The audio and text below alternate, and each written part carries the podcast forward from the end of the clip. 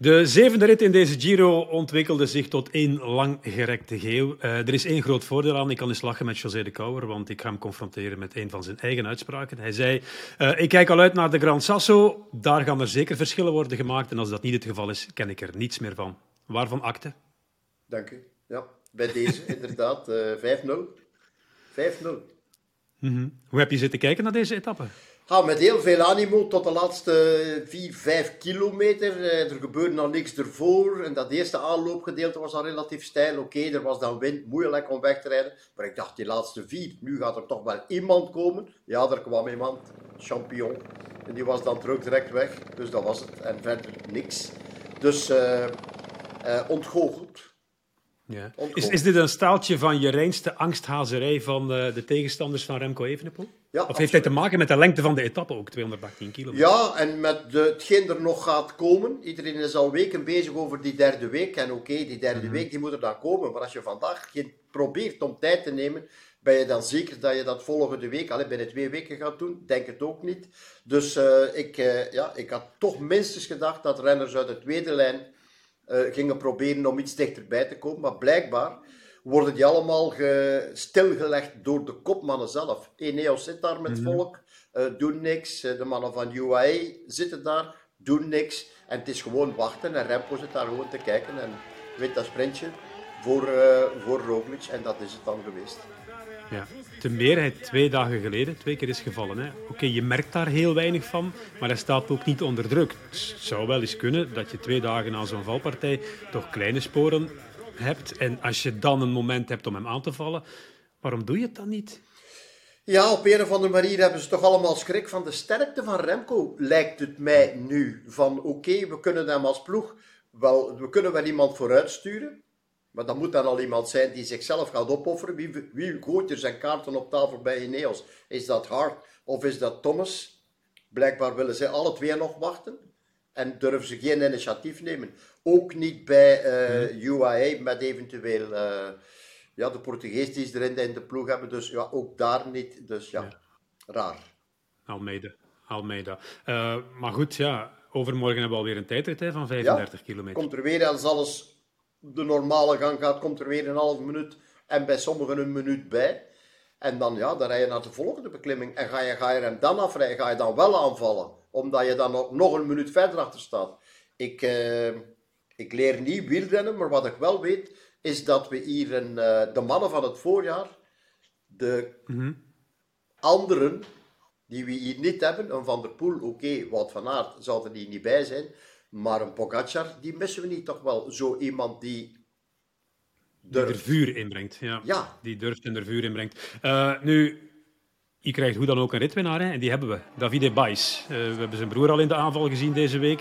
Ze zijn daar met z'n tweetjes bij die Iolo Cometa-ploeg van uh, Alberto Contador. En het is er toch maar eentje die op je erenlijst schrijft. Een prachtige overwinning. Het is zijn eerste als prof.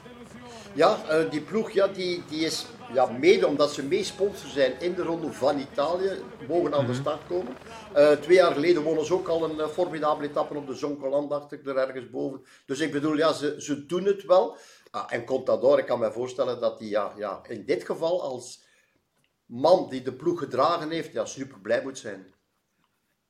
Ja, hij zat in een commentaarhok van uh, Eurosport in uh, Spanje ergens en hij was echt wel uh, hyperblij. Het zijn hele mooie beelden van Alberto Contador die met zijn vuisten op de tafel klopt bij deze mooie overwinning van Davide Bais. Ja, goed. Voor de rest geen bonificaties meer te verdienen. Er waren er drie voor, dus eigenlijk heeft de olifant een muis gebaard. helemaal. Heeft de berg zelfs een muis gebaard in dit ja. geval helemaal niks. De beelden zouden daar kunnen geweest zijn met de sneeuw en met alles erop en eraan, maar er is niks, maar dan ook niks gebeurd. Dus ja, het was wachten, kijken, wachten, kijken. Hoe ver gaan die mannen voorop blijven? Gaan ze voorop blijven? Ja, ze blijven voorop.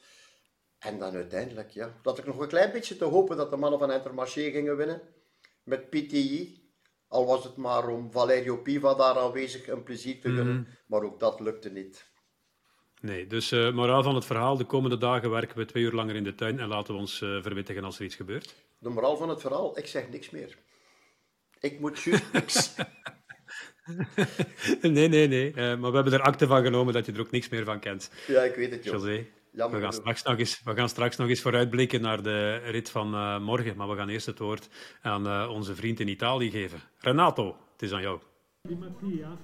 De conclusie van de dag is dat deze etappe uiteindelijk weinig verandert aan het klassement. Maar toch, Remco Evenepoel won het sprintje der favorieten en zet op die manier zijn suprematie van het moment in deze ronde van Italië nog eventjes extra vetjes in de verf. Heel koud was het hier, is het hier op de top van Gran Sasso Campo Imperatore.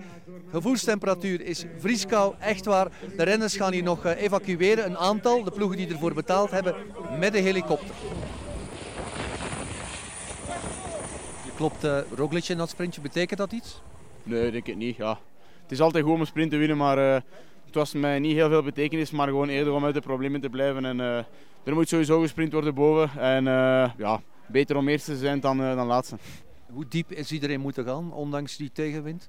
Wow, het was toch echt een lange dag. Hè. We hebben 6 uur 10 op de fiets gezeten of zo. Uh, hier heel koud boven. Nu transfer is niet optimaal, dus het gaat zeker in de kleren kruipen. Maar uh, ik ben super gelukkig. Ik was goed gekleed, ik was voorbereid op de regen. En op perfect moment kunnen uitdoen. Dus ja, weer een goede dag voor ons. En de ploeg heeft alles weer super goed gedaan. Controle over de situatie en geen stress gehad. Dus en nog altijd geen roze trui, wat ideaal is? Ideaal, dus hopen dat we morgen veilig doorkomen. Een beetje tricky finale, maar verwacht wel een, een vluchtdag terug morgen. Dus proberen alles op zondag te zetten. Morgen gaan we nog maar eens boven de 200 kilometer in een etappe van uh, Terni naar Fossombrone. Um, is dit wat je in, in een grote ronde een overgangsetappe noemt als je het profiel bekijkt? Je moet dat aan mij niet vragen, hè. ik weet er niks van. Nee, maar... Uh, Ook al. Jawel, jawel, jawel, jawel. Hè. Ja, met een pittige finale, lokale ronde, met daarin een paar uh, twee klimmetjes. Ja, eigenlijk een klimmetje net voor binnenkomen. Dan een klim daartussen en dan voor echt aan te komen, dat volgende klimmetje, dat ze dan al iets gedaan hebben. Pittig klein ding. Uh, ja, je gaat moeten toch wel een beetje klimmersbenen hebben om, uh, om daar de rit te pakken. Uh, overgangsetappe kan perfect met een kopgroep zijn. Mannen van DSM gaan het graag zien gebeuren, denk ik. Dus in principe moet je een boeiend overgangs- of eerste uur hebben liever uh, om in die ontsnapping te geraken. Want iedereen weet, deze ontsnapping zou kunnen tot het einde dragen. Zou kunnen tot het einde gaan. Uh, dat was gisteren ook eigenlijk al het geval. Als, als ze het zelf niet verprutst hadden, de twee daar, met die Marquis en Clark. Uh, maar in ieder geval, morgen moet dat in principe zeker kunnen. Ik zie niet in waarom DSM van uh, Lek Nusson de boel zou controleren. Oké.